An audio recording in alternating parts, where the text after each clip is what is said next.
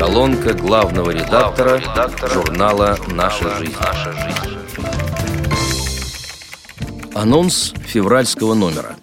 В традиционной рубрике «Хозяйствовать по-хозяйски» кандидат экономических наук Лев Либман вновь рассуждает о сложностях производства и создания рабочих мест для незрячих. Его материал называется «Право на труд». В Риакомпе прошла 16-я научно-практическая конференция на тему «Трудоустройство и занятость слепых и слабовидящих. Как решить проблему». Среди участников – члены Центрального управления – Центральной контрольно-ревизионной комиссии, представители аппарата управления ВОЗ, хозяйственных обществ, региональных и местных ВОСовских организаций, а также органов власти разных уровней, научных, общественных и иных структур. Присутствовала делегация Французской Федерации слепых и слабовидящих имени Гаюи. В рубрике «Реабилитация по существу» опять затрагивается тема межличностных отношений на пленэре. Член Союза журналистов СССР Людмила Лебединская посчитала, что оздоровительная жемчужина Подмосковья достойна очередного рассказа о ней, тем более с этим благословенным местом связаны неизгладимые впечатления и дорогие воспоминания. Как летит время. Разламываю на четвертушки сто лет, отпущенные для земной жизни, и вижу себя в лихом девяносто первом – мой институт ликвидирован, я без работы. С мужем развод. В ТЭК дает инвалидность второй группы по зрению. И тут я обнаруживаю организацию Всероссийское общество слепых. Она предлагает мне бесплатную путевку в свой подмосковный дом отдыха «Здоровье».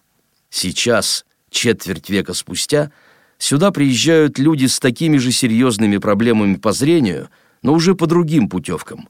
Их выдает Департамент труда и социальной защиты населения Москвы благодаря активному участию в жизни незрячих сегодняшнего московского руководства во главе с Собяниным.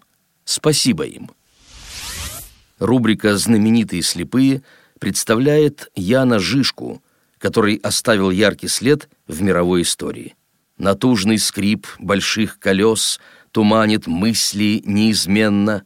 Вновь вечер издали принес тоску неубранного сена, Сочится день слезами роз, а взгляды пристально суровы. Привычно мчимся под откос, чтоб скинуть тяжкие оковы. Вот снова вниз, наперекор чужому ужасу и боли, за раболепность и позор воздать придется поневоле. Пускай боятся не любя — в поклепах недруги неправы, давно не алчим для себя богатств, красоток или славы. Ян Жишка родился около 1360 года в Троцнове на территории Богемии, которая находилась в сфере интересов Священной Римской империи. В юности сын разорившегося рыцаря, распродав оставшееся от родителей имущество, отправился ко двору Вацлава IV и стал пажом, но сравнительно безопасное светское существование довольно быстро ему наскучило. В 50 лет дворянин по крови в составе добровольцев пошел сражаться против ненавистных крестоносцев. К тому времени выходец из Южной Чехии уже обладал большим боевым опытом, успев много повоевать за пределами Отечества. Он быстро завоевал авторитет у товарищей по оружию и стал уважаемым лидером гуситов. Остальные подробности жизни уникального слепого полководца вы прочитаете в февральском номере журнала. Рубрика «Творческая высота» на этот раз прославляет талантливых незрячих.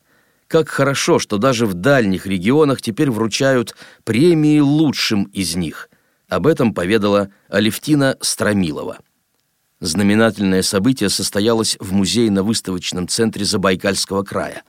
Здесь, благодаря работникам специализированной библиотеки для слабовидящих и незрячих Забайкальского края, прошло чествование и награждение стойких и мужественных людей, не сломленных жизненными трудностями, в чем-то физически ограниченных, но развитых в творческом направлении. В феврале на страницах нашего издания будет представлена поэзия маститого и универсального автора из самого западного региона России.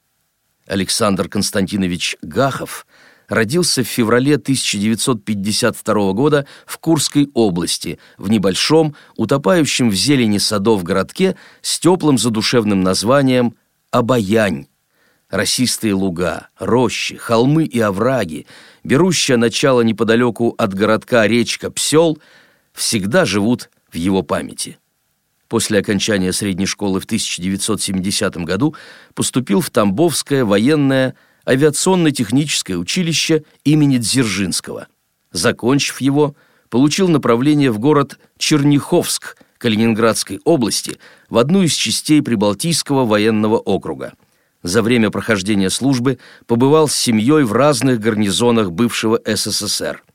Стихи всегда являлись неотъемлемой частью его жизни, а после 25-летней службы в армии, решив остаться в этом удивительном и необыкновенном крае, в Калининградской области, серьезно занялся литературной деятельностью. Жизненный опыт – встречи с интересными людьми хотелось воплотить в произведение на бумаге. Увидели свет книги его стихов, рассказов, повестей. Александр – член Союза писателей России, член Международной ассоциации писателей и публицистов. В 2012 году он был удостоен звания члена-корреспондента Академии поэзии «Москва».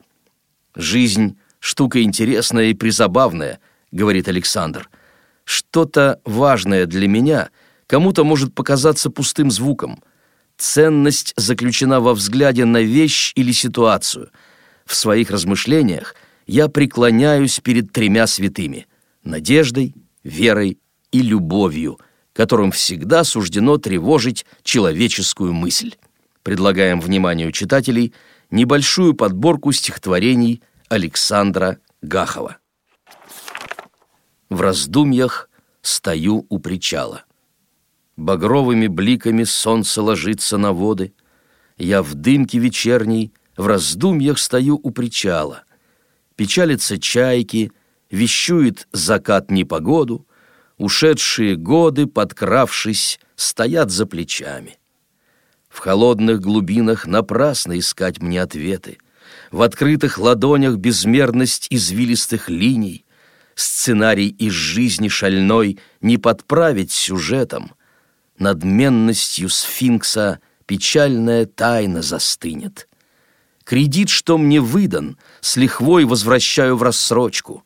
Дуальность пространства нависла шагреневой кожей, Остаться вне времени мыслью единственной строчкой, Невзрачным цветком полевым, на других не похожим. Ведь жизнь — это рампа — где многие в маске и гриме, при свете Юпитеров вольному воля раздеться, но мир инсталляцию правильно вряд ли воспримет. Вернувшись в гримерку, услышу плач глупого сердца. Багровыми бликами солнце выводит легато, я в дымке вечерней в раздумьях стою у причала. Ладонью подставлю в надежде продлить миг заката, Остывшие краски, палитра конца и начала. Искусство древних. Я весь в свету, доступен всем глазам. Владимир Высоцкий. Сегодня я в нирване по углам, Не прячусь, обкурившись сладкой дури, Я отрешенный взгляд буддийских лам, Смерть предо мной танцует в черной шкуре, Не шевелюсь, зрачки глядят в зрачки, Защита, флейты, вяжущие звуки — но капюшона черные очки следят за мной в сужающемся круге. Жизнь, как змея, волнует дух оскал. Чуть ошибусь, кусает в круговерти, и пусть порою в плен берет тоска, мне роль свою играть до самой смерти. Сегодня кобре не по нраву я, В разлитый зной ей танцы не в охоту, Но оборву мелодию Змея мне не оставит шанса ни на йоту. По жизни я игрок и фаталист, но вяжет флейта руки, как посредник. Мелькают лица, замер солнце блик, и падают монеты в мой передник. Искусством древним заклинаю змей, не видя в этом колдовства искуса. Заплачено премудрости моей, белеющими шрамами укусов грозовое. Свежим дыханием ветер наполнил пределы, Зноя стоящего замок разрушил песочный, И закружилась дорожная пыль, завертелась, В смерч превращая движение в круге порочном. Кожей гусиной покрылись деревья в ознобе, В гнезда попрятавшись, птицы замолкли до срока. Зрела гроза в набухающей тучной утробе, Чтобы, пролившись, смыть поступь дневного порока. Черную бездной разверзлись небесные хляби, Вздыбились мысли, поплыли сюжеты былого. В поисках суши метался я в пене и ряби, грани стирались, и жило лишь вечное слово. Патину дней соскребает с души теплый ливень, Словно шлифует наждачкой, не больше, не меньше. В платье прилипшем мой ангел-хранитель застынет. В руки бездумно отдамся я лучший из женщин. Что вплетется в мой след? Что вплетется в мой след — и как буду потом истолкован, языку доверяя все тайные помыслы дней, что в бессонной ночи упадет под перо вещим словом, только боль между строк, где душа кровоточит сильней, что вплетется в мой след, коль дарована жизнь как награда. Мне судьба черновик написала стелом на руке — отбелю черновик, не приемля ни славы, ни злата, ведь уйду я таким же, каким и пришел, налегке. Что вплетется в мой след и прорехи души золотает, заставляя звезду замереть над пророчеством фраз? Только музыка слов, что пролью на тебя, золотая, и тепло нежных рук, что беду отводили не раз — что вплетется в мой след, отзываясь печалью сюиты, то, что в шелесте вьюг слышал я, как поют соловьи. И когда все приму, облекая словами молитвы, я уйду в пустоту, превратившись в песчинку земли. С уважением, главный редактор журнала «Наша жизнь» Владимир Бухтияров. Текст читал Алексей Богдасаров.